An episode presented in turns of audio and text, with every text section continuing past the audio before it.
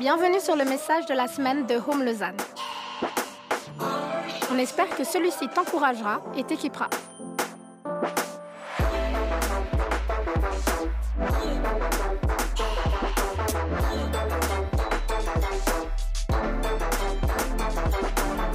Pour plus d'informations sur notre Église, n'hésite pas à visiter notre site internet sur w w w point église home point com.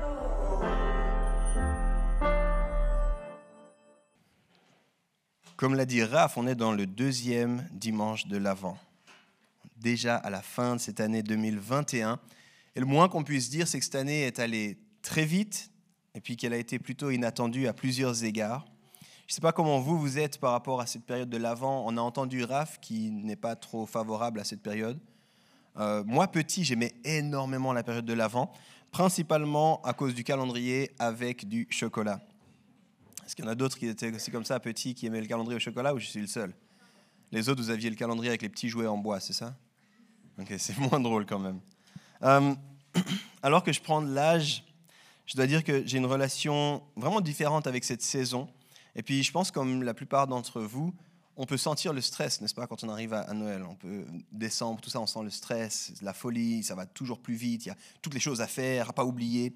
Et, et en fait, j'aime beaucoup prendre le temps pendant cette période de l'Avent euh, pour essayer de considérer un petit peu ce que ça veut dire l'Avent. Ce que ça voulait dire, en fait, cette, a- cette attente de Jésus, du Messie. Et puis j'aime aujourd'hui prendre le temps pour réfléchir à ce qu'on vit et aussi à comment est-ce qu'on le vit. Alors je vous encourage, au milieu de la frénésie, de réfléchir à, à cette période de l'Avent et puis d'essayer de trouver des moyens, de mettre des moments de pause, puis juste prendre du temps, considérer un peu qu'est-ce que ça veut dire, au-delà de toute la folie et des décorations et des chansons. Alors qu'on finit euh, cette année, avant de nous plonger pleinement dans Noël, dimanche prochain, on sera sur un message qui gravite beaucoup plus autour de Noël. Et puis dimanche d'après, on fêtera Noël. Est-ce qu'il y en a qui se réjouissent déjà ? Ok, quatre, c'est bon. Les autres, ils se disent, il y a déjà trop de fêtes de Noël, c'est bon. Euh, on va vivre aujourd'hui un moment, euh, comme Raph l'a dit aussi, un petit peu particulier, qu'on appelle un family talk. Je ne sais pas s'il y en a qui ont déjà vécu ça avec nous. On en fait environ deux fois par année. Et c'est en, en fait, on prend un petit moment pour parler de ce qu'on vit dans la famille. Euh, c'est des moments qui sont toujours en deux temps. Il y a un, un premier temps avec une réflexion, une exhortation, et puis un deuxième temps, plus avec de l'information sur la vie de l'Église, sur comment on va. La dernière fois, on a notamment pris du temps pour euh, envoyer et bénir des missionnaires qui sont avec nous, euh, qui sont au Mexique aujourd'hui, Gilles et Mathilde. Alors, si vous êtes là pour la première fois, et vous vous dites, mince, j'arrive dans le dimanche de l'information. Non, non, t'en fais pas, t'en fais pas. Merci d'être là, bienvenue, il n'y a aucun souci. On est vraiment content que tu sois là. Et on aime bien dire qu'on est un peu comme une grande famille ici, avec plein de gens bizarres, à commencer par moi, euh, plein de gens différents les uns des autres. Et en fait, ce qui nous lie, c'est notre amour pour Dieu et notre amour les uns pour les autres. Et puis, on est vraiment content que tu sois là. Enfin, on est vraiment content, sois le bienvenu, la bienvenue. Et puis, tu verras, on va parler de quelques informations, mais je suis sûr, en tout cas, on a tout fait pour que ces informations, elles soient transmises de façon à ce que ça te donne des clés pour toi aussi. Puis, si tu nous suis en ligne, euh, merci, ça va être aussi vraiment bon. T'arrêtes pas, ne dis pas, ah bon, si c'est pas une série, j'arrête. Non, non, c'est vraiment important. Avant les informations un peu plus spécifiques Family Talk, j'aimerais parler avec vous de suivre Jésus, puis ça va vraiment dans la suite de ce que Raph a proposé comme réflexion au départ. Euh, par moments, on a des doutes, par moments, on a des défis, par moments, on a des moments plus difficiles. Euh, Noël et l'Avent et Noël, c'est des périodes souvent euh, festives, de joie, mais pour beaucoup, c'est aussi des moments difficiles, des moments de solitude, des moments euh, plus compliqués, des moments où on se rappelle de certains échecs. Et, et des fois, on est un peu comme ça dans notre foi aussi, dans notre marche après Christ. Alors j'ai envie de vous parler de suivre Jésus, malgré tout. Suivre Jésus malgré tout. Continuer à suivre Jésus malgré tout ce qu'on vit. On va lire un passage dans la Bible, mais avant qu'on le lise, je dois vous donner un petit peu de contexte pour que vous compreniez, parce qu'il est vraiment particulier ce passage. Euh, vous pouvez vous préparer, vous pouvez aller dans vos Bibles à Jean au chapitre six. Puis je vais expliquer, cherchez pas, il est assez long comme chapitre, commencez pas à le lire, préparez simplement vos Bibles. Je vous donne un petit peu de contexte sur ça. Jean, c'est euh, le livre de Jean dans la Bible, c'est ce que j'appelle une des biographies de Jésus. On l'appelle aussi un des évangiles de Jésus. Donc, euh, évangile dans la Bible, il est construit très différemment des autres évangiles. Dans la Bible, il y a quatre évangiles qui ont été gardés. L'évangile de Matthieu, de Luc, de Marc et de Jean. Et puis, les trois premiers sont appelés synoptiques parce qu'ils se ressemblent beaucoup dans leur construction, dans comment ils vont. Et puis, le dernier, il est, il est différent, c'est l'évangile de Jean, justement. En fait, le but de l'évangile de Jean, quand vous lisez l'évangile de Jean, ce n'est pas tellement donner un aperçu chronologique de la vie de Jésus. Ce n'est pas ça. Le propos de l'auteur, ce n'est pas de vous dire, voilà, Jésus est né à ce moment-là, après il a fait ci, après il a fait ça.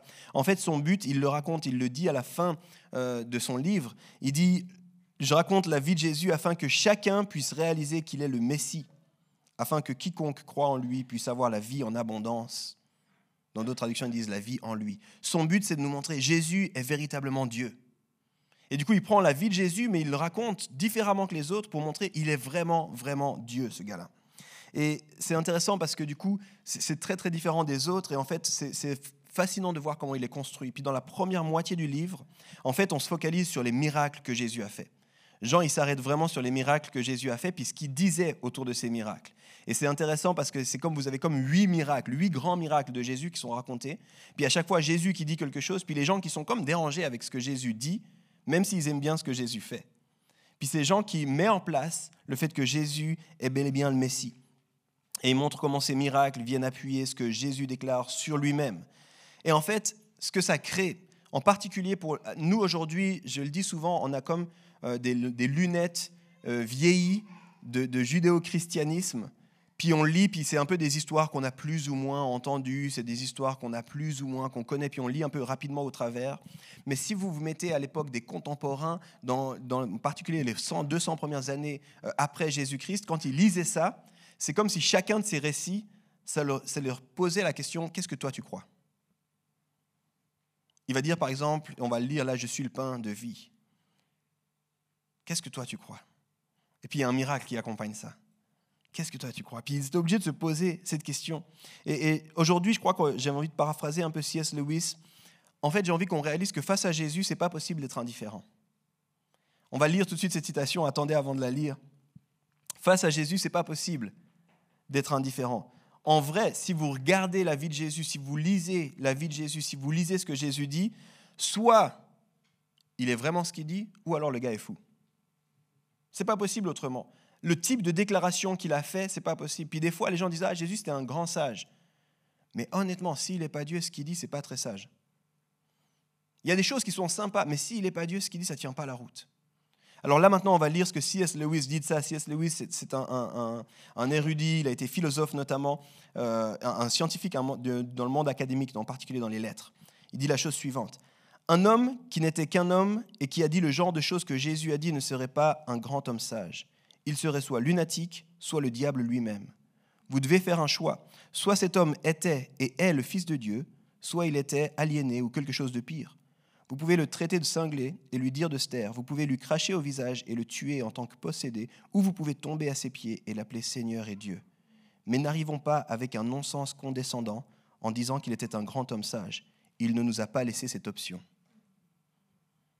C'est Les Fondements du christianisme, un livre que je recommande, assez dense, hein, pas forcément facile à lire. Mais je vous encourage à lire ça, et je crois que c'est vraiment vrai. Puis en fait, quand vous êtes dans le livre de Jean, dans l'évangile de Jean, c'est vraiment ça qu'on a. C'est pas possible. Ce gars-là, soit il est fou, ou alors ce qu'il dit, c'est vrai. C'est pas possible autrement. Ça peut pas être juste une bonne idée. Puis on va lire justement ce passage, vous allez voir. C'est, euh, c'est un récit qui, qui, qui nous montre que, Dieu, que Jésus est vraiment Dieu. Dans le chapitre six, c'est là où vous devriez être, on est dans le contexte de la Pâque. La Pâque, c'est une fête importante et les Juifs se préparaient. On est juste avant la Pâque, c'est au tout début du chapitre qu'on nous dit ça. Et dans cette fête, il y avait un agneau qui était sacrifié et le sang de cet animal était compris comme, un, comme le sang, comme un élément qui nous protégeait. Et en fait, ça faisait référence à ce que le peuple avait vécu quand ils étaient en, en, en Égypte et puis qu'ils sont sortis d'Égypte. Vous connaissez peut-être ça, il y a des films qui ont été faits là-dessus. C'était Moïse qui les a conduits en dehors, il y a eu des plaies en Égypte. Et puis lors de la dernière plaie, qui, qui est en fait la, la, la mise en place de cette fête de la Pâque, ils devaient manger un agneau et puis le sang de cet agneau devait couvrir les portes pour protéger de la dernière plaie le peuple. Et puis juste après ça, ils sont sortis d'Égypte.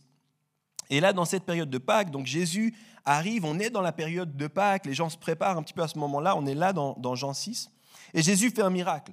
Il fait un miracle qu'on appelle le miracle de la multiplication, on nous dit qu'il y avait cinq cents personnes, cinq cents hommes, donc on estime que c'est environ une foule de dix à quinze mille personnes, et puis avec quelques pains et quelques poissons, tout le monde finit par être nourri. Ça, c'est le début de Jean six. Et puis ensuite, il y a une conversation, des doutes qui arrivent. On est vers Pâques, Jésus fait ce miracle fou, puis il y a une conversation qui arrive, une conversation animée. Qu'est-ce que ça veut dire? Ils font référence à d'autres miracles qui sont déjà passés. Et voilà, on lit maintenant Jean six, le verset cinquante-trois. Écoutez bien, quand je vous dis Jésus est soit Dieu, soit fou. Il leur dit, « Oui, je vous le dis, c'est la vérité. Si vous ne mangez pas le corps du Fils de l'homme et si vous ne buvez pas son sang, vous n'aurez pas la vie en vous. » Ce n'est pas un sage qui parle comme ça.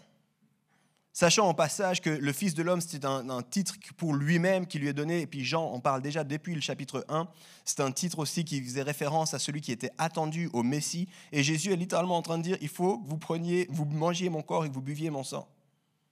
C'est bizarre cette histoire. Alors on continue un tout petit peu plus loin, quelques versets, soixante et un à soixante-neuf, toujours dans Jean six. Jésus s'aperçoit que ses disciples critiquent ce qu'il dit. Il leur demande, ces paroles sont un obstacle pour vous ? Alors quand vous verrez le Fils de l'homme monter là où il était avant, qu'est-ce que vous direz ? C'est le Saint-Esprit qui donne la vie. L'homme tout seul ne peut rien faire. Les paroles que je vous ai dites viennent de l'Esprit Saint et elles donnent la vie. Mais parmi vous, il y en a qui ne croient pas. En effet, Jésus connaît depuis le début ceux qui ne croient pas en lui et celui qui va le livrer. Alors Jésus ajoute, « Voilà pourquoi je vous ai dit, personne ne peut venir à moi si le Père ne lui donne pas de venir. » À partir de ce moment-là, beaucoup de disciples s'en vont. Et il n'accompagne plus Jésus. Soit c'est un fou, soit c'est Dieu, puis il y en a certains qui ont dit, ça c'est trop pour nous. C'est pas possible, on s'arrête là. C'était sympa, on l'a suivi un moment, on s'arrête là. Alors Jésus dit aux douze apôtres, est-ce que vous voulez partir, vous aussi ? Simon-Pierre lui répond, Seigneur, à qui pouvons-nous aller ? Tu as les paroles qui permettent de vivre avec Dieu pour toujours. Et nous, nous croyons et nous savons que toi, tu es le Saint venu de Dieu. Encore une fois, il faut que vous enleviez les lunettes judéo-chrétiennes de, de centaines et centaines et centaines d'années. Littéralement, ce que Pierre, Simon-Pierre est en train de lui dire, c'est « Je suis très, très mal à l'aise, mais je ne sais pas quoi faire d'autre. Ce que j'ai vécu avec toi, ce que je, je crois que tu es Dieu, mais ce que tu viens de dire là, c'est chaud. » C'est compliqué à comprendre. Il n'est pas en train de dire « Je suis convaincu, je le savais, j'attendais cette punchline depuis tout. » Non, non. Il est en train de dire, c'est incompréhensible ce que tu dis là. Mais je préfère te suivre, même quand je ne comprends pas, que de m'arrêter de te suivre. Et c'est le titre de mon exhortation ce matin, « Suivre Jésus malgré tout ». Suivre Jésus, c'est croire et c'est vivre l'Évangile dans son entier. L'Évangile, ça signifie la bonne nouvelle, et puis les premiers disciples de Jésus croyaient que Jésus était cette bonne nouvelle. Le problème, c'est qu'avec le temps, on a arrêté de suivre l'évangile et puis on a commencé à créer nos évangiles à nous. Parce que justement, il y a des parties qui sont difficiles, n'est-ce pas ? Il y a des parties qu'on préférait oublier, des parties qu'on préférait ne pas parler. Ça a été très rapidement vrai. En fait, si vous lisez les, les lettres du Nouveau Testament qui suivent les évangiles, souvent, c'était alors beaucoup Paul qui les a écrites, pas seulement, qui reprenait les gens puis il leur disait, arrêtez de faire ça, hey, non, non, non, non, vous détournez pas, continuez, ce qu'il a dit c'est vrai, hey, vous en faites pas, ça va aller. Et aujourd'hui c'est encore plus vrai. On a, si on regarde un peu, on a comme plein d'évangiles autour de nous. C'est peut-être une des raisons qui fait que quand les gens te demandent, est-ce que tu es chrétien, évangélique, tu... comment t'expliquer ? Par où commencer ? Oui, plus ou moins. C'est parce qu'on a conscience qu'il y a tous ces évangiles là autour de nous. Et ça prend des noms de dénominations parfois. Ça nous rassure quand on donne le nom d'une dénomination parce que ça précise un peu quel type d'évangile on a pris. Puis des fois, c'est des mots plus larges, des mots plus génériques. L'évangile de prospérité, l'évangile de la justice sociale, ce type-là. Puis on ne sait pas trop, hein, où, quoi, comment, qu'est-ce qui se passe. Puis chacun met en avant différents éléments qui lui parlent, qui le rassurent. Puis je crois que ce n'est pas toujours mauvais là-dedans. Mais je crois qu'il y a un grand problème, c'est qu'on n'est plus très équilibré. On commence à prendre que ce qui nous plaît, nous. Puis on commence à faire notre évangile à nous. Puis on ne suit plus Jésus malgré tout, tout le temps, dans tout. On suit Jésus seulement dans ce qui nous arrange, quand ça nous arrange. On a créé différents évangiles selon ce qu'on vit ou ce qu'on souhaite. Puis je crois qu'il faut qu'on retrouve un équilibre dans notre marche après Jésus. Puis je crois que c'est particulièrement vrai aussi après les deux années qu'on a vécues là, avec beaucoup de choses qui ont été bouleversées dans nos habitudes, dans notre façon de faire, avec, mes filles l'appellent le virus. On ne sait plus vraiment quoi croire, comment croire. Puis si on va sur Facebook, on décide de ne plus rien croire. Si les jeunes vous demandez c'est quoi Facebook, c'est un peu le grand-père des réseaux sociaux. On a été marqué par beaucoup de pensées, en Occident, beaucoup de pensées humanistes notamment. Puis certains parlent du fait que, que en fait, le monde a commencé à nous discipuler.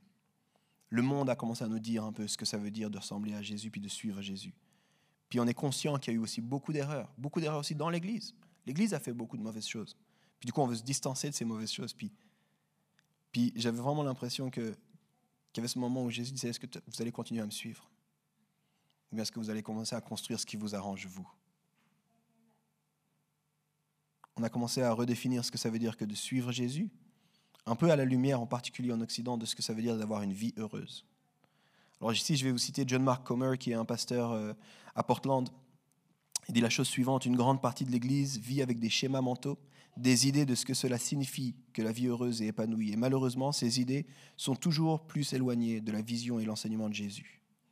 Et après, il continue en disant, la tentation pour nous, disciples, qui sommes en Occident, ce n'est pas tellement l'athéisme, mais plutôt un type de foi patchwork, et fais-le toi-même, où on finit par mixer les enseignements de Jésus avec le consumérisme, la vision et l'éthique séculière sur la sexualité et un individualisme radical. Il dit on ne sait plus suivre Jésus en d'autres termes. On, on suit Jésus, mais un peu à notre façon à nous. On y ajoute les choses. Et, et je l'ai dit au départ, c'est pas toujours facile de suivre Jésus. Il faut qu'on se positionne par rapport à ce gars-là, par rapport à son enseignement. Et c'est la seule question que j'ai envie de vous poser ce matin. C'est, je l'ai dit, c'est assez court, ce, ce petite euh, exhortation, mais est-ce qu'on va parvenir à suivre Jésus malgré tout ? Puis là, je vais commencer une série de questions. Est-ce que je vais le suivre ou est-ce que je vais le suivre pour autant que ça ne me dérange pas trop, que ça ne me coûte pas trop et que ça ne me demande pas trop ? Quand ça devient difficile, est-ce que je vais continuer à le suivre ? Est-ce que je vais le suivre avec l'entier de ma vie ? Ou alors je le suis tant qu'il ne me demande rien sur mon argent, sur mon temps, sur ma sexualité, sur mes prétentions face à la vie ? Les premiers disciples, ils ont dû tout abandonner pour le suivre. Et puis là, littéralement, il leur a dit, et là je traduis, dans comment eux ont dû le comprendre. Ce n'est pas ce que Jésus a dit, mais c'est ce qu'eux ont dû comprendre dans Jean six. Littéralement, il a dit, hey, si vous voulez me suivre, il va falloir être cannibale.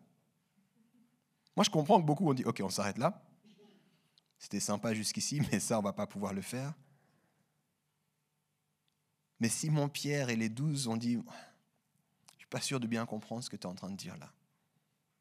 Et je ne crois pas qu'il y ait d'alternative sérieuse à te suivre. À part te suivre, je ne vois pas ce qu'on ferait d'autre. Alors on va te suivre, même dans le mystère du cannibalisme. Au passage, si vous n'êtes pas familier, personne n'a mangé, littéralement mangé, le corps de Jésus physiquement. Ce n'est pas une invitation au cannibalisme hein, pour ceux qui ne seraient pas familiers avec la Bible. Est-ce que je vais suivre Jésus quand il me répond, comme j'aimerais ? Quand je lui prie et puis qu'il me donne la réponse que j'attendais, alors là je le suis, n'est-ce pas ? Ou est-ce que je vais le suivre quand je ne comprends pas, que j'ai des doutes, qu'il ne fait pas exactement ce que je demande, quand il semble attendre ?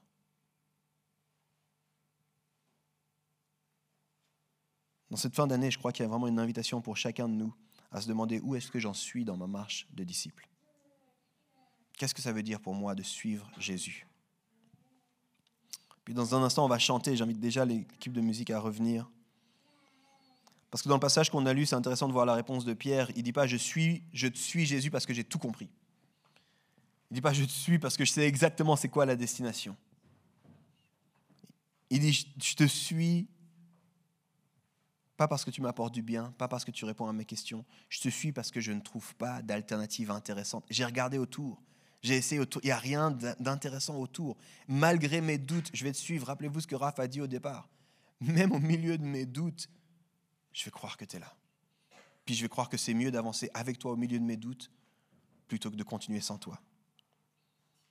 Je crois qu'il y a une invitation spécifiquement aussi ici à Home, mais plus largement une invitation pour toi. Est-ce que tu es prêt à le suivre, à être ce que certains ont appelé des disciples résilients. Il y en a plein qui, qui se disputent pour des questions politiques, il y en a plein qui se disputent pour des questions de comment vivre l'Église, en particulier dans cette période. Hein. Est-ce qu'on doit vivre l'Église en ligne ? Est-ce qu'on doit vivre l'Église avec un pass ? Est-ce qu'on doit vivre l'Église en présence ? Est-ce qu'on doit...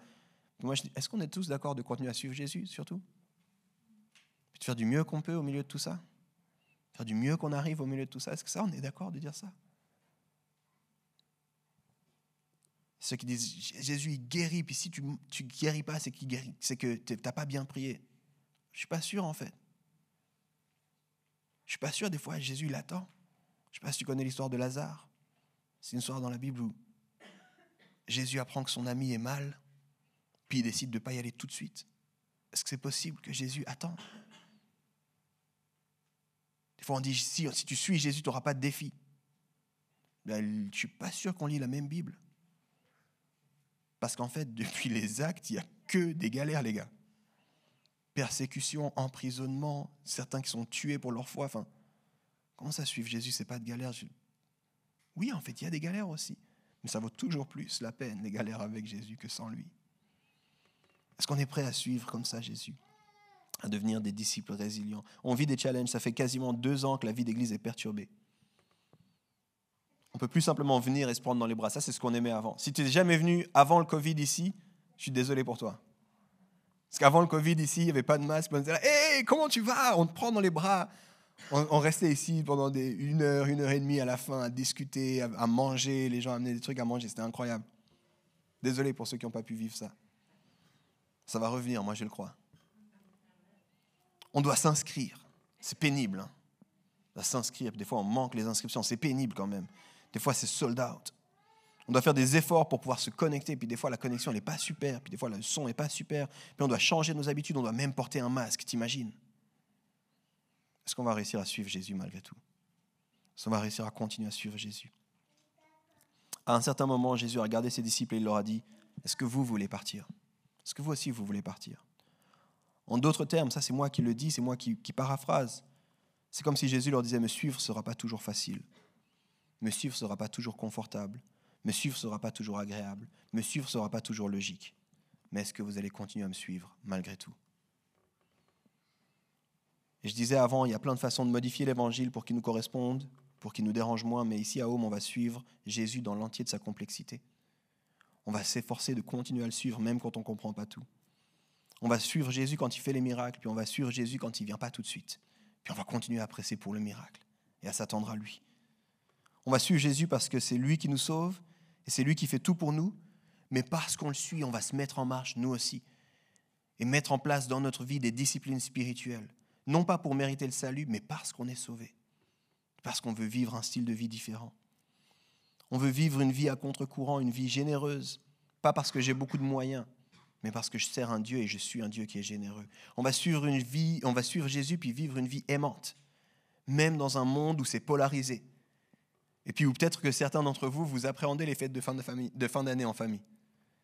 Qu'est-ce qui va se poser comme question autour de la table ou quoi? Puis nous, on va décider de suivre Jésus puis d'aimer les gens, même s'ils ne pensent pas comme nous, même s'ils ne voient pas comme nous, même s'ils ne font pas la même chose que nous. Tu sais quoi, je vais t'aimer.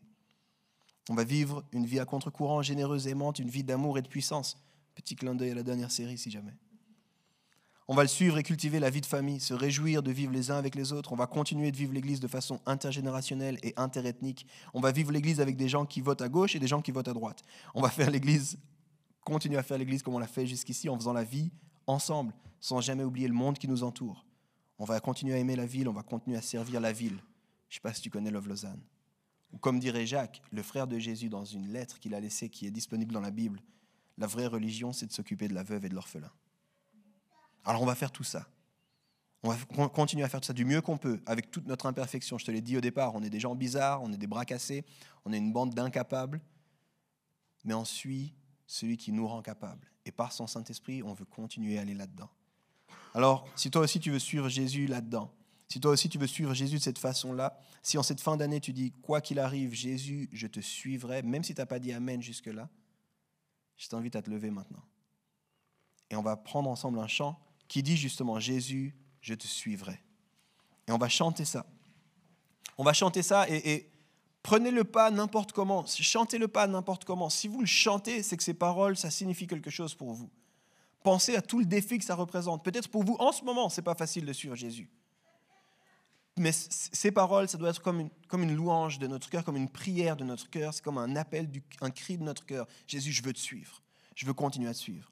Puis au milieu de cette louange, au milieu de ce chant, on va prendre ensemble la Sainte Seine.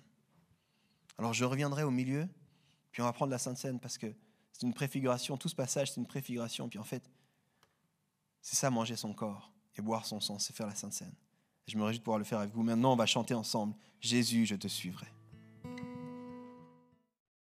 Seigneur, je me rends compte plus que, plus qu'aucune autre année en ce début d'avant que j'ai besoin de dire à mon cœur, à mon âme, continue à suivre Jésus. Continue à suivre Jésus même si tu ne comprends pas tout.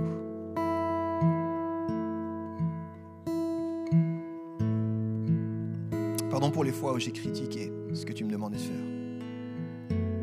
Pardon pour les fois où j'ai hésité. Seigneur, je veux m'engager dans cette fin d'année deux mille vingt et un à te suivre, quoi que ça me coûte. Je veux te suivre parce qu'il n'y a pas d'autre alternative, parce que pour moi, tu n'es, tu n'es pas un fou, mais tu es le Fils de Dieu, Dieu lui-même, Dieu incarné, Dieu venu au milieu de nous, qui a payé le prix alors que nous étions incapables, qui nous a montré une façon de vivre. Alors je veux te suivre, Seigneur. Puis alors qu'on commence à vous distribuer les aliments pour la Sainte Seine, je vous invite à les prendre si vous le voulez. Si pour vous, ce sacrifice de Jésus à la croix signifie quelque chose, si vous aussi, vous voulez en réponse le suivre et puis avancer dans cette réalité, prenez ces, ces éléments qui sont distribués. J'aimerais relire simplement ici les, les quelques versets soixante et un à soixante-neuf. Jésus qui dit « Ces paroles sont un obstacle pour vous. Quand vous verrez le Fils de l'homme monter là où il était avant, qu'est-ce que vous direz ? »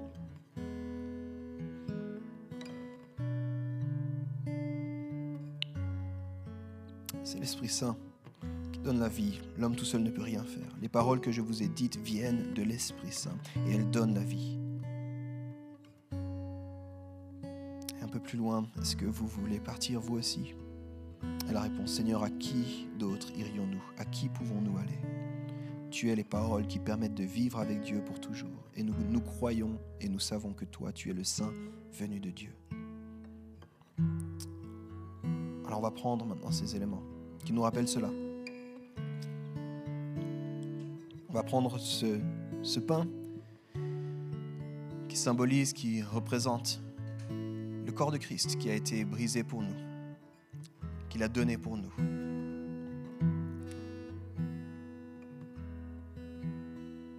Et oui, ça semble fou. On dit, Seigneur, on veut participer à cela. C'est une forme d'alliance qu'on passe avec toi et les uns avec les autres. Et je vous invite maintenant à manger le pain.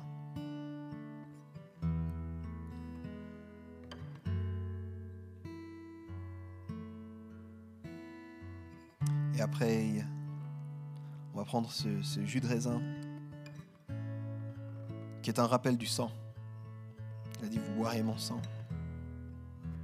C'est un rappel du sang de Christ qui a été versé pour nous. Ce sang qui donne la vie. Ce sang qui nous purifie.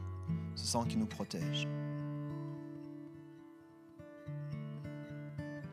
Dans les marqueurs de l'Alliance, c'était important que le sang soit versé.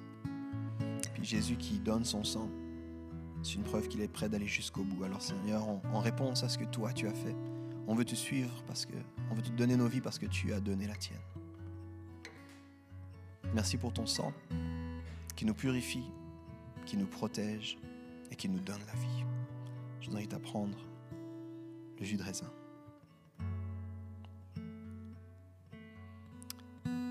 Et alors qu'on termine ce moment, je vous invite à prendre quelques instants. On va reprendre le refrain très calmement. Jésus, je te suivrai. Je vous invite à prendre un moment puis à, vous, à réfléchir pour vous-même. Où est-ce que c'est difficile pour moi de le suivre ? Quelles sont les parties que je ne suis pas prête à lui laisser ? Qu'est-ce que ça signifie pour moi suivre Jésus ? Est-ce que véritablement je le suis dans tout, malgré tout ? Ou je le suis comme ça m'arrange ? Et peut-être que certains, c'est, c'est le moment de demander pardon à Dieu. Peut-être pour d'autres, c'est le moment de renouveler cette alliance. Mais je vous invite à prendre un temps de prière personnelle là où vous êtes. Vous pouvez vous asseoir sans autre si vous le désirez. Et on va utiliser juste le refrain pour pouvoir... pour pouvoir nous accompagner dans cette prière.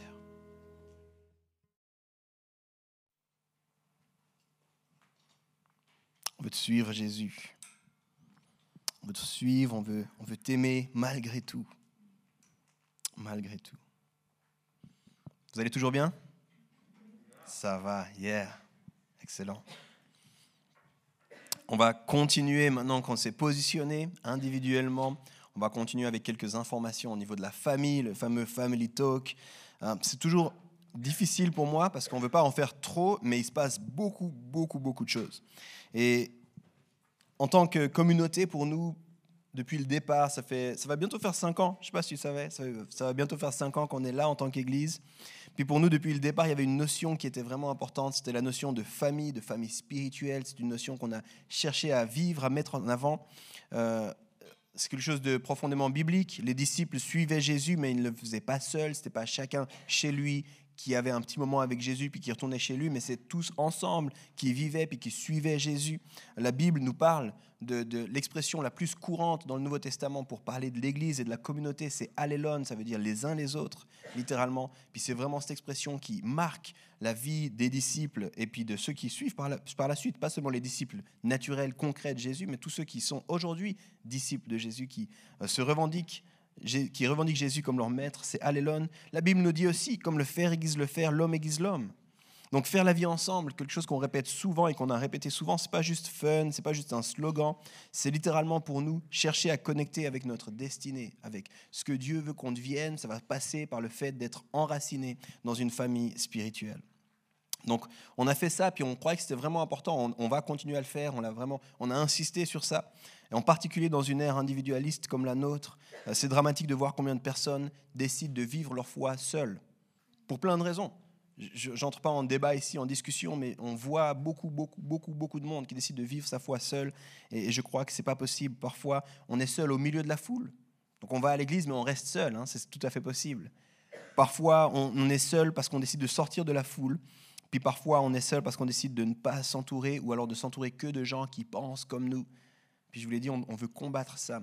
C'est pour ça que notre expression, c'est une de nos valeurs qu'on a souvent répétée, c'est faire la vie ensemble. C'est une des choses que j'aime et c'est quelque chose qu'on, qu'on veut continuer à faire ensemble. Ça fait partie de nos valeurs, puis c'est sans doute celle qui a été le plus mise en avant jusqu'ici. Pendant ces cinq premières années, c'est quelque chose qu'on a régulièrement répété et ça va rester.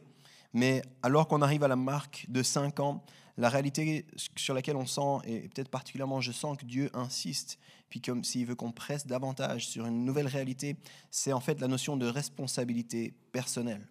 Une responsabilité personnelle face à notre foi. Et il y a cette tension, n'est-ce pas? Non seulement c'est les uns les autres, c'est faire la vie ensemble, mais là-dedans, j'ai une responsabilité personnelle, moi. Et c'est quelque chose de très, très important. Je sais que l'année prochaine, on va en parler pas mal. On est en train de préparer toutes les, les séries et tout ce qui va nous suivre.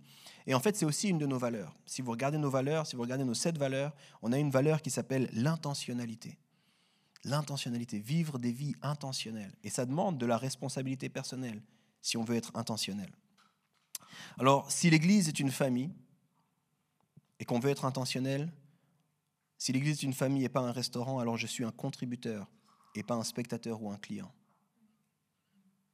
Je répète, c'est pas mal ce que j'ai dit là. Si l'Église est une famille et pas un restaurant, je suis un contributeur et pas un spectateur. Je dois participer à ce qui se vit ici. Je dois apporter ma contribution. Puis ça se passe de plein de façons, bien plus que venir s'asseoir ici le dimanche. Euh, j'ai grandi dans une, dans une église, quand mes parents sont venus à la foi, puis que moi-même je me suis fait baptiser, on était dans une église où tous les dimanches, il y avait un repas communautaire à la fin. C'était une église, ils avaient une salle où il y avait possibilité de faire la cuisine, puis ils cuisinaient, et puis à la fin tout le monde venait. Et c'est fou de voir comment certaines personnes étaient tellement impatientes de pouvoir contribuer juste dans le fait de servir. Tu sais, il y avait des gens, aujourd'hui on a perdu un petit peu ça, c'est dommage, mais il y avait des gens, leur, leur mission c'était de mettre les tables. Et tu sais, ils faisaient ça comme des professionnels. Eux, c'est moi, c'est mettre la table, ok? Je ne suis pas capable de prendre un micro, je ne suis pas capable d'aller devant, je suis pas... mais ça, je suis capable. Et du coup, ils étaient fiers. Et quand le culte finissait, ils disaient, les enfants, venez pas ici, on met les tables, nous. Nous, on met les tables.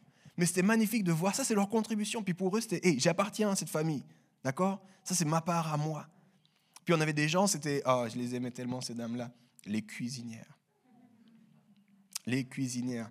Parce que, à part ça, peut-être que tu aimes inviter des gens chez toi, mais tu sais que ce n'est pas la même aventure de commencer à cuisiner pour cent, cent cinquante personnes. Tu sais, les proportions, là, c'est une autre affaire. Les, les, les tailles, je ne sais pas si tu vois les tailles des casseroles, là, c'est une autre affaire.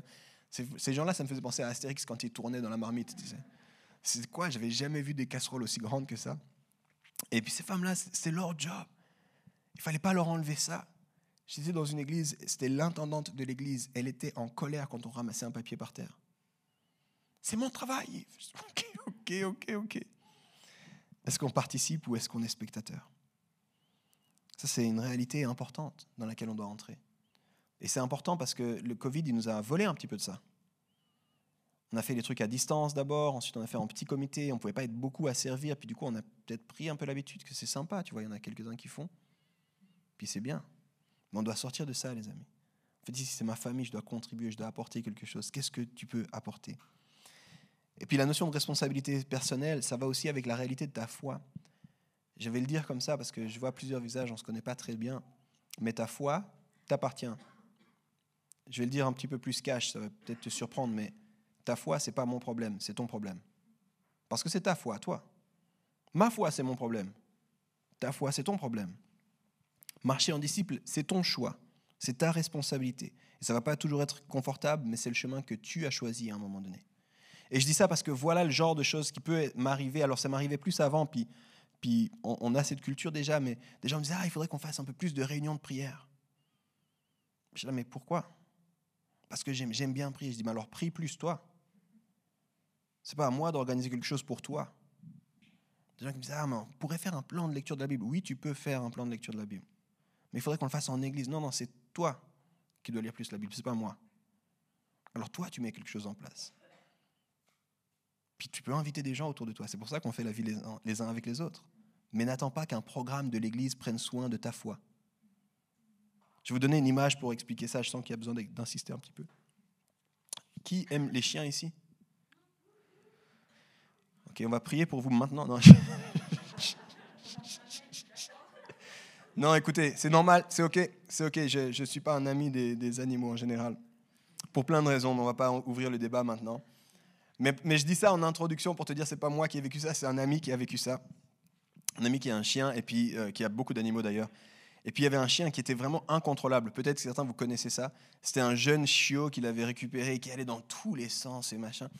Et du coup, cet ami dit, ok, on va faire le, le, le c'est dressage, je crois en français, dog trainer, c'est ça, dressage. Euh, on va aller euh, chez le, le, le gars pour le dresser, on va faire des, des, des, des ateliers pour ça. Et puis il s'est réservé une série de samedis pour pouvoir faire ça. Et puis il est pasteur, le gars. Puis il arrive le premier samedi matin, il arrive avec son chien qui tire la laisse de tous les côtés, machin. Puis, puis il arrive vers le, le gars qui doit faire ça, puis il dit, vous voyez, regardez ce chien, c'est pas possible, occupez-vous du chien. Et puis euh, la personne commence le, l'atelier, il y avait du monde et tout ça. Et le type me dit, mais pourquoi il me parle à moi? C'est mon chien qui a un problème. C'est pas moi le problème. Puis il continue, ouais, vous devriez faire ça. Vous... Puis il dit, mais c'est pas possible, il n'arrête pas de me dire ce que moi je devrais faire, mais c'est le chien. Si je suis venu ici, c'est parce que mon chien a un problème. Puis du coup, à la fin, à la fin de la première journée, parce que c'est quand même assez cher ces endroits-là, il dit à la personne, excusez-moi, mais quand est-ce que vous allez vous occuper de mon chien? Puis la personne a dit, non, non, moi je m'occupe de vous pour que vous puissiez vous occuper de votre chien. Et en fait, il est rentré, et vraiment, c'était une révélation du Saint-Esprit. Il a dit, mais c'est ça qu'on fait à l'église, en fait. C'est... Des fois, les gens viennent, puis ils espèrent qu'on s'occupe de leur foi. « Ma foi, ça va pas, j'ai de la peine à lire la Bible. » Comme si nous, on ne pouvait faire quelque chose pour leur foi. Mais en fait, nous, on s'occupe des gens, mais c'est les gens qui ont une responsabilité sur leur foi. Ce n'est pas notre problème à nous, en fait. C'est eux qui doivent prendre soin. Nous, on vous donne des stratégies pour que vous puissiez prendre soin de votre foi, mais c'est votre foi. Et si ça ne va pas, vous ne pouvez pas plaindre l'église ou la structure. C'est ce que vous, vous mettez en place par rapport à ça. Et nous, on doit vous aider et vous équiper. J'aime beaucoup cette image. Elle me parle beaucoup, même si je n'aime pas les chiens. Alors, l'année prochaine, attends-toi un peu à être bousculé, dérangé dans ce sens-là. On va parler des finances, on va parler des relations encore, plein de choses à dire qu'on n'a pas encore dit. On va parler de la vocation, à quel point on est tous appelés au ministère. On va parler de la terre promise, on va parler aussi de l'Église, justement, dans ces moments, dans ces sens-là. Moi, je me réjouis, j'espère que toi aussi, il y en a qui se réjouissent. Ah, comment ? Et c'est aussi important, du coup, de comprendre un petit peu comment on s'organise, parce qu'il y a beaucoup de choses qui se passent les dimanches, c'est vrai, mais il y a tellement qui se passe en dehors des dimanches, et la plus grande partie des choses qu'on fait se passe en dehors des dimanches. Alors, il y aurait vraiment beaucoup de choses à dire. J'ai choisi de, de te parler de quatre éléments spécifiques, simplement des choses qui se passent, qu'on est en train de vivre, qu'on veut continuer à développer. Euh, il y aurait d'autres choses, si tu es intéressé par plus, tu peux venir vers moi ou n'importe quel leader, on t'en parle avec plaisir. La première des choses que j'ai envie de te parler, c'est le core team. On appelle beaucoup ça ici comme ça, et je l'ai dit ainsi, le haut cœur, c'est le corps. Euh, core team, corps en anglais, c'est, c'est euh, pro, la, la musculature profonde, interne. C'est vraiment le, le centre, le noyau, on pourrait dire. Et, et pour nous, au cœur de la vie de l'Église, c'est les relations. Au cœur de la vie de l'Église, c'est un groupe de personnes qui s'engagent après Christ, qu'on appelle le core team. C'est les gens qui disent « Home, c'est mon Église ». Euh, Home, c'est ma famille spirituelle. Je reconnais ici, c'est ici que j'investis, c'est ici que je, je, me, je m'enracine. Euh, je reconnais les autorités spirituelles de cette église, je reconnais les, les, les autres comme mes frères et mes sœurs, puis on chemine ensemble. C'est notre église locale. Et on appelle ça le core team.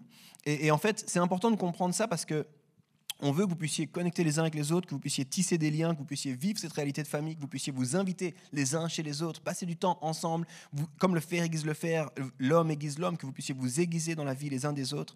Puis ça, on ne peut pas le faire quand on est dans cette configuration seulement. Assis face à la scène, c'est assez compliqué de faire ça.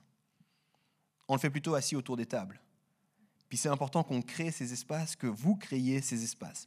Alors pour ça, on a mis en place euh, une plateforme qu'on, qu'on appelle Mighty Network. C'est en fait une forme de réseau social à, à l'interne de l'Église, euh, donc que pour les membres de l'Église. Et si vous êtes membre de cette Église, on vous invite à rejoindre cette plateforme, puis on vous invite à utiliser cette plateforme. Euh, hier soir, par exemple, je donne un exemple. Hier soir, il y a quelqu'un de l'Église qui a dit « Hey, demain, j'ai pas réussi avec mon mari, on n'a pas réussi à avoir des, des places pour les cultes. On va faire le culte à la maison, on va regarder le culte à la maison, on vous invite pour un brunch. Qui veut venir ?» C'est le genre de choses qui peuvent se faire au travers de cette plateforme. Euh, plus tôt, il y a quelqu'un d'autre qui a dit hey, « euh, j'ai, euh, j'ai de la famille en Afrique et puis on, on pense à récolter des affaires pour ces gens-là. Est-ce qu'il y a du monde qui peut donner un coup de main par rapport à ça ?» euh, On a aussi les familles. Et les familles dans, dans ce, sur cette plateforme se sont partagées des bons plans pour la fête de Noël et puis la période de l'Avent. Donc, c'est plein d'endroits pour que vous puissiez, vous, le vivre. Puis je veux vous en parler pour que vous puissiez prendre en main cette réalité-là. C'est une structure, c'est une plateforme qui est là pour que vous puissiez en faire quelque chose. Si vous n'êtes pas membre ou vous n'aviez jamais entendu parler du Core Team, désolé. On vous en parle maintenant. Vous pouvez demander plus d'informations après au Welcome Point. On vous invite à le faire. Ce n'est vraiment pas quelque chose de privé. C'est quelque chose simplement pour les gens qui appellent Home leur église. Mighty Network permet de partager, de se retrouver, de rire, mais aussi de rester au courant de la vie de communauté. C'est là où on transmet beaucoup d'infos, c'est là où on regarde un petit peu tout ce qui se passe. Alors utilisez cette plateforme. On veut vraiment pousser les gens de l'organiser, ce que nous on fait à l'organique. Je vais te le dire depuis cette scène pour que ce soit vraiment bien compris. Mon but en tant que pasteur, c'est que tu n'aies plus besoin de l'Église. C'est bizarre, hein? Mais mon but, c'est que tu n'aies plus besoin de l'Église, mais que tu aies envie de l'Église et que tu vives l'Église.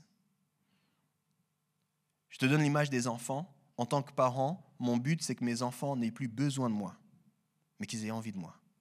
Donc aujourd'hui, ils sont, ils sont jeunes et puis ils ont besoin de moi, c'est normal. Puis je le fais, puis je les accompagne pendant un temps. Mais le moment où je sais que c'est réussi, c'est quand en fait, ils m'appellent d'eux-mêmes, parce que je ne sais pas à quel âge ils ont, la vingtaine ou quoi, puis ils sont là, hey, on peut faire un repas ensemble, on peut. Puis là, je suis là, ok, on a réussi alors. En tant que parent, on a réussi. Ils sont rendus capables, ils sont rendus matures. C'est la même chose pour l'Église. Donc nous, on fait des choses pour que toi, tu puisses ensuite, dans ta responsabilité personnelle, mûrir et ne plus avoir besoin, mais avoir envie. Alors, si tu as des questions par rapport à Mighty Network, par rapport au Core Team, je, je t'encourage à aller voir Jonas, tu peux aussi aller voir Sabine, tu peux aller voir Fiona. Si tu ne connais pas ces noms, euh, tu peux aller toujours au Welcome Point. Jonas va venir, après tu le verras sur scène. Sabine et Fiona ne sont pas là parce qu'elles sont euh, plutôt du service du soir. Mon premier point au cœur, c'est le corps. Mon deuxième point, nous sommes une église intergénérationnelle. Et je crois que c'est important de le dire encore et encore et encore et encore. Il y a deux choses sur lesquelles je, il n'y a pas de discussion à avoir. On est une église intergénérationnelle et on est une église interethnique. Fin de la conversation. On est ouvert pour tous, d'accord? C'est comme les bons jeux de société de zéro à cent vingt ans. Et puis, c'est égal d'où tu viens. Avant, le soir, on avait de la traduction en anglais. Puis les gens me disaient « Ah, c'est génial, vous êtes anglophone. » Je dis « Non, non. C'est juste qu'il y avait des Anglais qui sont venus, alors il fallait qu'on, qu'on les aide. Mais s'il y a un groupe d'hispanophones qui vient, on va s'organiser pour faire de la traduction pour les hispanophones. S'il y a un groupe de lusophones qui vient, on va s'organiser pour avoir de la traduction pour eux. On va s'organiser. Le but, c'est qu'on soit tous ensemble, parce que c'est l'Église qu'on voit dans la Bible. Et on est aussi une Église intergénérationnelle. Et on a insisté beaucoup sur ça. Oui, il y a un loop, et les gens qui sont ici sur scène semblent jeunes, je sais, je semble jeune. Si seulement vous saviez mon âge. Toujours est-il, on n'est pas une église jeune ni de jeunes. On est juste une église pas vieille parce que ça fait que cinq ans qu'on existe. Mais on a des gens de tous les âges. Et ça, on veut vraiment insister. Et pour ça, on a des, des, des éléments qui existent. Puis je veux te parler de quelques-uns. Dès l'année prochaine, on aura un espace nourrisson. On s'est organisé avec le Casar ici. On s'est organisé d'avoir une salle supplémentaire pour que les gens qui ont des enfants de zéro à deux ans environ puissent suivre le service, puissent entendre le service, venir ici, passer et en même temps avoir un espace où ils sont à l'aise. On aime les enfants, ils sont au fond de la salle, notamment mes enfants ce matin. Euh, et on les aime, ça ne nous dérange pas. Ça ne dérangera jamais personne ici, mais des fois, c'est plus à l'aise pour la personne qui a les enfants. Des fois, c'est nous qui sommes dérangés plus que les autres. Puis du coup, on aura un espace pour eux. C'est vraiment quelque chose qu'on on se réjouit. Euh, vous le savez sans doute, il y a un groupe de jeunes. Il y a Néos, Elisa qui était ici, qui chantait ce matin. Elle fait partie de ce groupe de jeunes. Euh, Daniela qui distribuait aussi euh, la Sainte-Seine fait partie de ce groupe de jeunes. Et d'autres, Karim aussi fait partie du groupe de jeunes. On a un groupe de jeunes ici. C'est vraiment bien. On est content d'avoir ce groupe de jeunes. Grosso modo, quatorze, dix-huit à vingt ans à peu près. Moi, j'essaie toujours de ramener à dix-huit pour leur rappeler qu'à un moment donné, ils sont adultes. Eux, ils essayent toujours de tirer. C'est, c'est le combat, là. Non, non, jusqu'à vingt-cinq ans, les gars, calmez-vous, calmez-vous, calmez-vous. À un moment donné, on n'est plus jeune, on est adulte, d'accord? Mais on a un groupe de jeunes, on se réjouit, on les aime, on les encourage. Ils s'appellent Néos, Raph et le pasteur jeunesse ici. Euh, mais on a aussi un groupe pour les ados. Je ne sais pas si tu savais qu'on a D K T. Et D K T, c'est dix, quatorze ans. On est vraiment content qu'ils soient là, on est vraiment content de pouvoir les accompagner, on est vraiment content de pouvoir prendre du temps avec eux. C'est une fois toutes les deux semaines, chaque deux semaines pour le moment, mais le but c'est de pouvoir augmenter la cadence, c'est de pouvoir faire toutes les semaines un programme pour cette tranche d'âge, c'est tellement important. On, on a aussi des projets pour une catégorie appelée jeunes adultes. Alors c'est quoi les jeunes adultes? Je ne sais pas, c'est obscur, c'est un mystère, ils ont des noms bizarres, ils ne savent pas, ils ne veulent jamais grandir, c'est ça? Non, c'est pas vrai. On veut, on veut mettre en place une plateforme pour les, les vingt à vingt-huit ans, grosso modo, pour avoir une occasion de se rencontrer, de se retrouver, alors qu'on partage des, des saisons de vie qui sont peut-être avec des similarités. Donc ça, c'est quelque chose qui va arriver. Je ne sais pas si tu sais qu'on a chaque année beaucoup de mariages dans l'Église. Cette année, il y en a eu neuf. L'année prochaine, il y en a déjà sept qui sont prévus. Et, et on va continuer, à, on se réjouit, c'est trop bien de pouvoir vivre des mariages. Mais ça veut dire aussi de la coordination. Et on a une personne qui est là, et son job, c'est littéralement coordonner les mariages. Parce que sept mariages, qui s'est marié ici? Qui s'est marié? Il y en a qui se sont mariés déjà? Non, mais pas ici. Euh, qui est marié, tout simplement? Pas marié avec homme. Qui est marié? OK. Vous vous souvenez ce que ça veut dire de préparer un mariage? Vous vous souvenez un petit peu les, les, le casse-tête de l'organisation, les imprévus, les choses, les invitations, tout ça? Et puis vous devez mettre là au milieu aussi le lien avec l'Église. Donc on a une personne qui nous aide parce qu'il y a trop de mariages. On était comme débordés, on ne savait plus comment faire pour bien accompagner ces gens-là. Donc son rôle à l'Église, c'est juste coordonner les mariages, accueillir les couples, recevoir les dates, les informations, leur redonner des dates, puis on croit qu'il y en aura d'autres aussi. On croit vraiment à l'importance de la famille nucléaire, les amis, mais on croit à l'importance de la famille spirituelle. Et on veut des familles nucléaires qui sont saines, qui sont bien accompagnées, parce que c'est ces familles-là aussi qui ensuite répandent la dimension du cœur de père. Et j'ai envie de te le dire, même si tu n'as pas de famille nucléaire, même si tu ne sens pas que tu veux, tu ne te sens pas appelé au mariage ou quoi, bienvenue dans la famille, on a besoin de toi ici, on a, on a fait un, déjà un message sur le célibat, c'est magnifique, et il n'y a aucun problème à ça. Mais tu es appelé à être parent quand même. Tu es appelé à être parent, parent spirituel. Et on veut vivre des familles nucléaires qui sont saines, puis on veut vivre une famille spirituelle qui est saine. Alors ça demande euh, aussi qu'on puisse s'organiser. Et si tu veux donner un coup de main de plus, si tu veux t'engager un petit peu plus là-dedans, aider dans tous ces programmes aussi auprès de la jeunesse, des enfants, n'hésite pas d'aller soit vers Raph, le pasteur, ou alors d'aller vers Christelle aussi qui s'occupe en particulier de l'enfance. Engage-toi, donne un coup de main. Participe au fait d'être une église intergénérationnelle.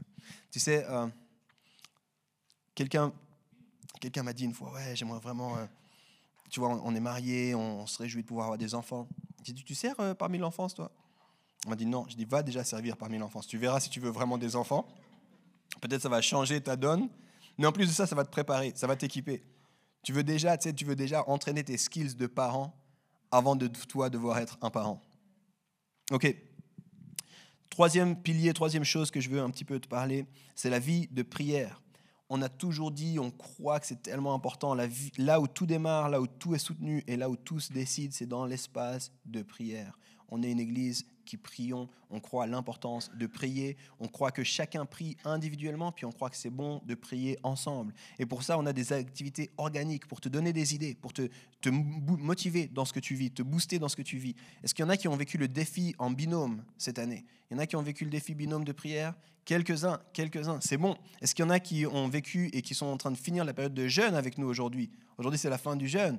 Comment on en était plus de septante sur le plan de lecture, à jeûner ensemble, à, à lire ensemble des petits bouts de la Bible. On veut continuer avec ces activités organiques. C'est des activités sur une petite période, on s'engage individuellement à vivre quelque chose, on a une forme de redevabilité, mais qui est assez légère, qui est assez motivante. Et le but, c'est de pousser cette vie de prière individuelle. Mais on veut aussi vivre la prière en communauté. Je ne sais pas si tu as pu être là, in and out déjà. Il y en a eu un la semaine passée, c'était la semaine passée. Il y en a eu un la semaine passée, il y en a eu d'autres avant ça, et on veut continuer. L'année prochaine, on aura de plus en plus de in and out, ces moments où on vient dans la présence de Dieu, ces moments où on laisse, on met juste le focus sur Dieu, on est là pour toi, et on s'attend à toi. Qu'est-ce que tu veux nous dire? Qu'est-ce que tu veux faire au milieu de nous? euh, Les in and out, c'est pas mal autour de la louange, mais on veut développer aussi. Il y a d'autres choses qui peuvent prendre place. On veut juste cultiver cette présence de Dieu. On, veut, on, on soupire après des moments de prière ensemble. Avant le Covid, on avait des moments de prière dans les rues. On allait prier dans les rues. Et puis, on aura un programme aussi qui va rappeler ça, euh, qui, va ça qui va arriver l'année prochaine. On va aller dans les rues pour prier. Et, et on se réjouit vraiment de pouvoir faire ça et de pouvoir développer ça. Alors, on t'invite aussi, toi, où est-ce que tu en es dans ta vie de prière? Responsabilité personnelle. Est-ce que pour toi, la vie de prière, c'est, c'est difficile, c'est challenge? Est-ce que pour toi, c'est juste le fun? euh, y a, y a, On a de tout. Hein. Dans l'Église, on a les, l'entier du spectre. On a des gens qui disent « je ne sais même pas comment prier ». Et puis, on a d'autres qui disent « ah, oh, ce matin, j'ai fait trois heures et demie avec Dieu, magnifique. » Magnifique. Bienvenue à tous. Puis, comment est-ce qu'on on s'encourage les uns les autres? Comment on avance les uns les autres dans cette vie de prière? Si tu veux euh, développer ça, on a aussi tous les, les temps de prière autour de nos organisations. À chaque fin de service, tu peux venir. Il y a une équipe de prière qui est là. On a un service d'intercession vingt-quatre sur vingt-quatre, sept sur sept. C'est assez fou, tu peux n'importe quel moment aller sur, euh, sur le site internet, déposer un sujet de prière, et il y a une équipe qui prie, qui prend ce sujet de prière. Et si tu décides d'être contacté, il y a quelqu'un de cette équipe qui te contacte, qui dit comment est-ce que tu vas, où est-ce que tu en es. Donc euh, il y a vraiment cette possibilité-là, on veut continuer. Si tu veux plus d'infos, ou si tu veux euh, donner aussi du temps là-dedans, tu peux aller soit vers Alessandra qui est là ce matin, ou alors vers Pierrick aussi qui sera là ce soir. Le dernier point, j'arrête ici avec les infos. Pour tout ça, on a une structure. Puis des fois, ma frustration, c'est que ce qui se passe le dimanche, ça donne pas, ça rend pas une bonne vision de la structure qu'il y a derrière. Alors je vais en parler un tout petit peu, te donner quelques éléments. On a une équipe pastorale avec cinq pasteurs, on a une équipe de leaders globaux, on a des leaders locaux, je vais en parler à la fin, mais on a aussi la possibilité de s'engager dans ces structures. Et je ne sais pas si tu le sais, mais on a trois personnes qui sont en stage en ce moment à Home. Je ne sais pas si tu le savais, euh, le pasteur Raph est en fin de formation, il arrive à la fin de sa formation, ça fait, c'est le plus long stagiaire euh, qu'on ait pu avoir ici, là, ça fait trois ans euh, qu'il est en stage ici, un stage longue durée. On a Cindy qui est aussi en stage, et puis on a euh, Rachel qui nous a rejoint comme stagiaire, elle fait une année avec Startup Ministries, et elle est avec nous aussi deux jours par semaine, euh, en dehors du dimanche, à, à découvrir la vie de l'Église, à donner un coup de main et tout ça. Mais l'année prochaine, je ne sais pas si tu savais, mais on va avoir un nouveau stagiaire. On va voir Bunty qui va venir pour deux mois de stage. Et Bunty est avec Karine, ils sont là. Vous pouvez juste lever la main, comme ça on vous voit un peu. Yeah, Bunty et Karine. Bunty est dans la même école que Raph, elle a acheté. Il va venir ici pour un stage en début d'année prochaine. Mais avec son épouse Karine, ils nous ont rejoints. Puis on a vraiment envie de pouvoir cheminer avec vous, de pouvoir aussi vous découvrir, apprendre à vous connaître et puis euh, découvrir ce que Dieu a déposé sur vos vies, sur vos cœurs et comment on peut participer à ce qu'il veut pour vous dans votre destinée. Mais on a aussi Nadia et Mas qui vont nous rejoindre aussi en stage. Un autre couple de stagiaires. Euh, Nadia était ici au tout départ de l'église. Elle était notamment dans l'équipe de louange. Puis ensuite, elle s'est formée à, en Australie à Hillsong. Et puis l'été passé, c'était en deux mille vingt, pardon, il y a, ouais, l'été passé deux mille vingt, on a eu la joie de les marier. Et puis maintenant, ils ont à cœur de, de revenir, de pouvoir aussi servir. Nadia et Mas vont venir en début d'année prochaine. Donc, il y a beaucoup de gens qui sont là. On a une structure qui est, qui est vibrante. Si tu es déjà venu nous voir dans les journées de bureau, tu vois qu'il y a du monde qui est là, tu vois qu'il y a tout ça. Puis c'est, c'est vraiment important euh, parce qu'en fait, on a grandi. Home, ça a commencé il y a cinq ans. On était neuf dans un salon. Aujourd'hui, on est plus de cent quatre-vingts sur le, sur le core team, et qui, de gens qui gravitent, aussi de gens qui viennent mais qui ne sont pas forcément dans le core team. On est à, à peu près à deux cents personnes qui gravitent autour de Home. Donc, c'est important d'avoir une structure pour accompagner ça. C'est important de pouvoir permettre à chacun de vivre cette culture que Dieu a mise sur notre cœur et puis cette réalité de cheminer les uns avec les autres plus près de Dieu. Donc, je te l'ai dit, on est cinq pasteurs. Je suis le pasteur avec Janet, on est les pasteurs principaux, mais on a Jonas, on a Nadège, on a Raph aussi. On a sept leaders globaux. Les leaders globaux, ça veut dire qu'ils supervisent ce qui se passe autant le matin que ce qui se passe le soir. Ils sont au courant. Ils ont chaque fois un service fort auquel ils viennent plus souvent, mais ils sont au courant. Ils veillent à la structure, ils veillent à la culture. C'est eux qui aident aussi les équipes, les leaders. On a des équipes locales. Peut-être que tu fais partie d'une équipe locale. On a plein de domaines. On a cinq sept domaines ce matin pour mettre en place ce qu'on a vécu. Il y a eu du retard ici. Et pour mettre en place ce qu'on a vécu, on était euh, seize, je crois. seize personnes pour mettre en place tout ce qui se passe ici. Puis c'est des équipes avec des rotations, avec des tournus dans les équipes. Et on a treize personnes qui donnent quasiment bénévolement pour la plupart vingt à quarante pour cent de leur temps pour Home. Puis ça, ça s'appelle le staff. Puis on travaille depuis un coworking space qui s'appelle Cospire, à la route de Genève cent. Et plusieurs, vous êtes déjà venus nous trouver. Mais ça, c'est, c'est tout ce qui se passe la semaine pour que ce soit rendu possible de vivre ce qu'on vit ici, euh, ce qu'on vit au travers des programmes. Et on est une église nomade. Il faut dire que chaque événement qu'on fait, on doit louer un espace. On n'a pas d'espace à nous.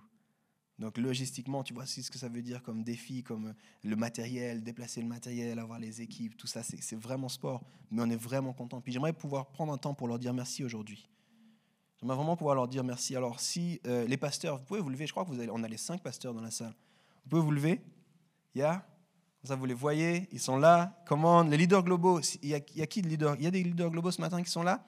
Je crois qu'ils sont tous le soir, hein, je crois, les leaders globaux. Il faut qu'on se répartisse les choses, ok. Le staff, restez debout les pasteurs, restez debout. Le staff, vous pouvez vous lever aussi, ceux qui sont au staff, ceux qui donnent du temps. C'est, c'est aussi, ok, merci.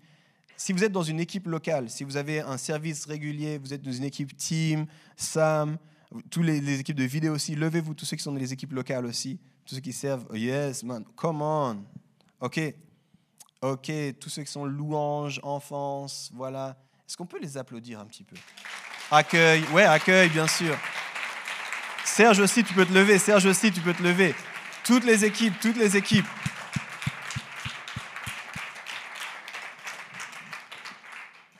J'aimerais vous dire merci de rendre ça possible chaque semaine, de prendre du temps, d'être sur ces groupes WhatsApp, sur ces groupes Slack, de pouvoir recevoir les infos, de la flexibilité. Merci de donner de votre temps. On veut vous bénir et vous honorer.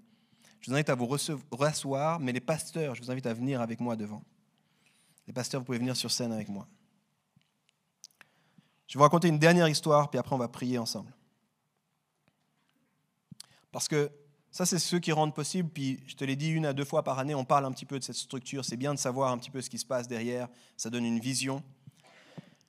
Mais j'ai entendu une fois cette histoire qui m'a, qui m'a bouleversé, puis qui a changé ma manière de voir le ministère. C'était un pasteur qui demandait « Est-ce que vous remerciez les équipes qui s'occupent des enfants ?» Puis on était quasiment que des pasteurs, on était mille, deux mille. Là, bien sûr, c'est normal, on doit remercier. Puis il a dit, c'est bien, est-ce que vous remerciez les parents? Puis, je ne comprends pas. Puis, en fait, il a dit, ben, les équipes de, de, de l'école du dimanche, appelons-les comme ça, ils servent une fois par semaine, mais les parents, ils servent sept, sept jours par semaine. Et en fait, dans cette église, ici à Home, on a un mindset, c'est bien, on veut remercier, puis une à deux fois par année, on te dit un peu qui sert, puis on les remercie. Mais chaque jour, on veut vous remercier, vous. Parce qu'on croit que c'est vous qui faites le job. Littéralement, notre compréhension, c'est que nous sommes là pour vous servir afin que vous puissiez faire le job. On croit que c'est vous les héros, en fait. Souvent, on a trouvé différentes manières pour en parler, mais souvent, quand je suis sur la scène, je suis ému. Oui, parce que, parce que Dieu, mais, mais aussi parce que je connais vos histoires, je connais vos parcours, je connais vos défis, je connais votre résilience, votre capacité à continuer malgré tout. Puis c'est ça qui me touche, parce que c'est vous les héros. Alors maintenant, on a demandé à ceux qui servent dans l'église de se lever. Je vais vous demander de vous lever. Si vous avez une famille, est-ce que vous pouvez vous lever ? Tous ceux qui ont une famille. Okay, vous êtes beaucoup à avoir une famille normalement. Hein. Sinon les autres, voilà, tous ceux qui ont une famille, même si vous n'êtes pas vous parents, vous avez une famille. Si par hasard quelqu'un ne s'est pas levé, c'est pas grave, c'est ok. Mais je propose, est-ce qu'il y a quelqu'un qui va juste qui a un travail ou qui va à l'école ou qui, qui a une activité dans la semaine? Ok, ça marche. Est-ce qu'il y a quelqu'un qui a des voisins? Ça marche. Est-ce qu'il y a quelqu'un qui respire? Okay. C'est vous les héros. C'est vous les héros, puis on veut prier pour vous. Puis on veut juste prendre déjà un temps, on va vous applaudir, nous, en tant que pasteurs de cette communauté, vous applaudir pour ce que vous faites chaque jour.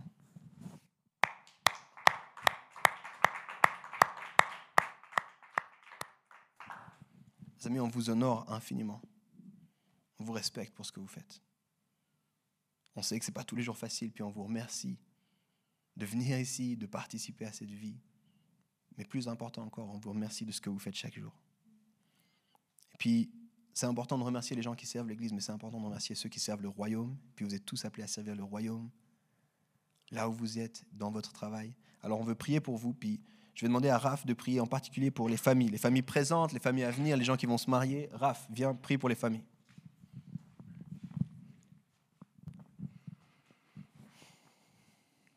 Seigneur, merci. Merci pour la famille, merci pour les familles.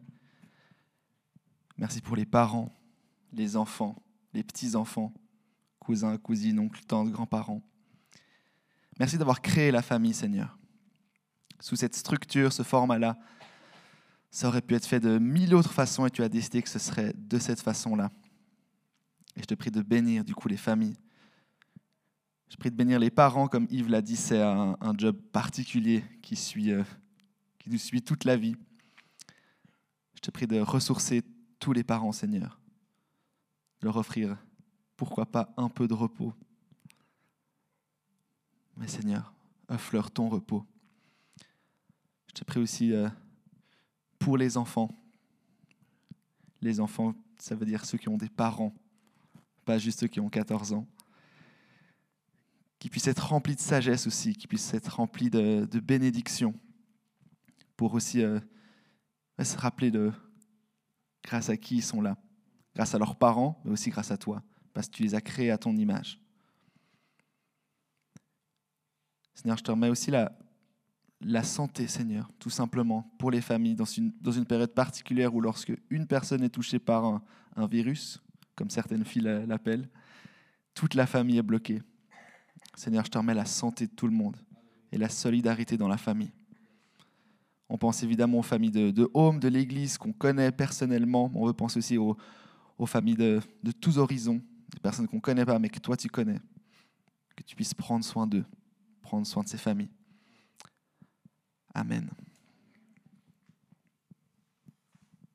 Restez debout encore quelques instants. Je vais inviter Joe à venir, Jonas.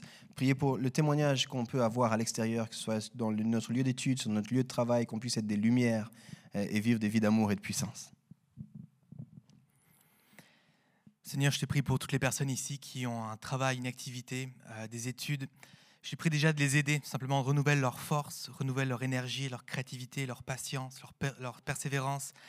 Pour les études, de, de mémoriser, de, de vivre tout ça dans ces circonstances actuelles, euh, à distance, ou, ou euh, voilà, toutes les complications qu'il peut y avoir, pareil pour le travail, tout ce que ça peut créer comme tension. Aide-les, soutiens-les, vraiment que ta force soit avec eux, renouvelle, comme je disais, la patience, la, perfé- la, la persévérance, le plaisir d'étudier, de travailler, de, de servir. Je te prie pour tous ceux qui n'ont pas de travail, pas d'études, qui sont à la recherche de quelque chose, ouvre les portes, donne aussi de la patience. Seigneur, l'espoir que tu as quelque chose pour eux, que tu vas pourvoir, que tu les accompagnes, que tu ne les as pas oubliés, que tu es présent, tu es déjà agissant et tu sais déjà ce qui va se passer pour eux. Rassure-les, accompagne-les. Et je te prie, Seigneur, que euh, comme ça a été partagé dans, dans l'idée générale aujourd'hui, que ce, l'Église ne soit pas juste le dimanche matin, pas juste entre nous, mais qu'on puisse le vivre, être l'Église sur nos lieux de travail, dans nos lieux d'études, qu'on puisse te refléter, qu'on puisse te témoigner.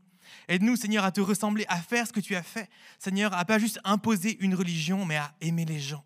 Que chaque personne ici puisse aimer ses collègues, ses, ses, ses potes de cours, ses professeurs, les gens les plus durs à aimer. Renouvelle notre amour pour ces gens-là. Qu'on puisse témoigner de qui tu es, de ce que tu fais. Qu'on puisse être l'Église, vraiment, en dehors de ces murs, en dehors de Mighty Network, en dehors du Core Team, en dehors de, du, du Casar, en dehors des événements, mais juste sur nos lieux de travail, dans nos lieux d'études, auprès de tout le monde. Aide-nous d'aimer. d'aimer comme tu aimes, comme tu es venu, simplement. Vraiment, je remets toutes ces personnes entre tes mains. Amen. Continuez à, à tenir le coup, restez debout. On va prier maintenant avec Jay, l'incroyable Janet. Comment elle est belle, n'est-ce pas? euh, Si tu peux prier pour nous sur nos, nos lieux de vie, qu'on puisse être des lumières pour nos voisins. Oui, Seigneur, je te remercie parce que tu nous as donné le... Ouais, ce fardeau de la réconciliation, la récon- réconciliation envers chacun, mais aussi envers toi, Seigneur. Et, euh, et vraiment qu'on, qu'on est dans cette mission euh, constamment en tant que chrétien. Tu nous donnes de pouvoir être en mission là où nous sommes, où nous nous trouvons, Seigneur, auprès de nos voisins. Seigneur, merci parce que même là où c'est dur, ben, c'est là qu'on... qu'on peut grandir, c'est là qu'on peut transmettre, c'est là qu'on peut aimer, c'est là qu'on peut aller à contre-courant constamment, Seigneur. C'est là qu'on peut être porteur de cette réconciliation que tu nous as donnée et, euh, et aimer l'autre jusqu'à ce qu'il nous demande pourquoi, Seigneur.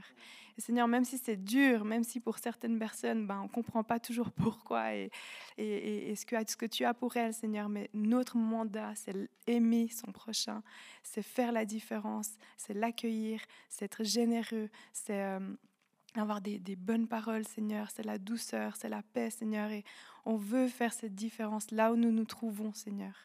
Merci pour ce mandat. Merci parce qu'on on peut être juste ces, ces, ces, ces pieds, ces, tes mains, Seigneur, tes, ta parole, ta bouche. Et, euh, et merci parce que et finalement, c'est juste là, à côté de nous, Père. Seigneur, apprends-nous à, à, à être envahis de ta présence, à être envahis de toi et à nous laisser guider juste par ton amour, Père. Et Seigneur, vraiment que, que chacun puisse recevoir ta parole, puisse recevoir ta bonté, Seigneur, et sans jugement. Dans le nom de Jésus, amen.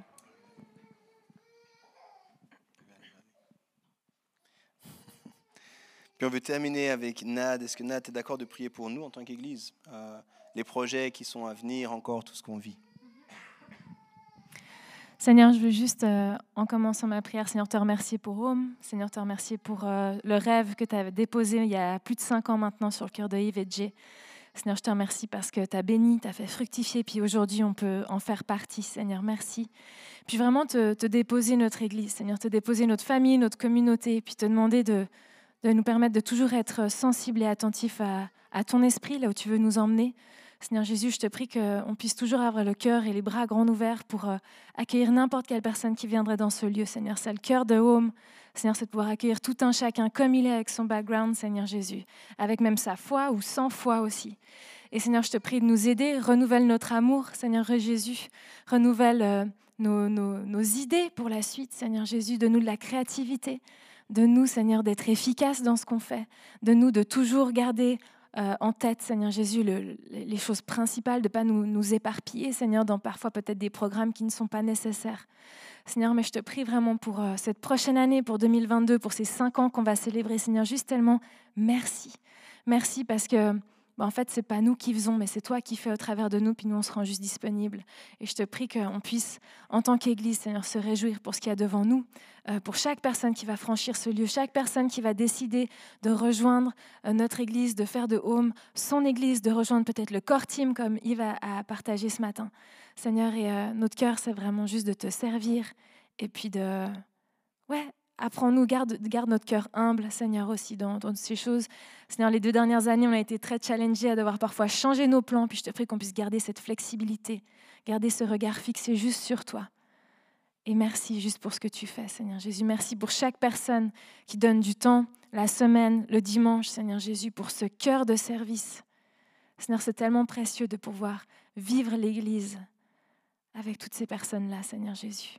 Et Seigneur, tu connais les, les saisons de chacun. Seigneur, tu sais aussi ce qu'on est capable de donner comme temps ou pas, qu'on est capable de donner comme euh, finance ou pas. Seigneur, tu connais toutes ces choses. Et Seigneur, juste on veut... Bah, on veut te remercier parce que tu nous connais personnellement avant tout. Tu nous appelles personnellement, Seigneur Jésus. Et Seigneur, tu nous aimes personnellement, profondément, d'une manière qui est indescriptible, Seigneur. Alors juste merci, puis qu'on puisse chacun ressentir et vivre cet amour dans notre quotidien et dans notre façon de vivre l'Église, Seigneur.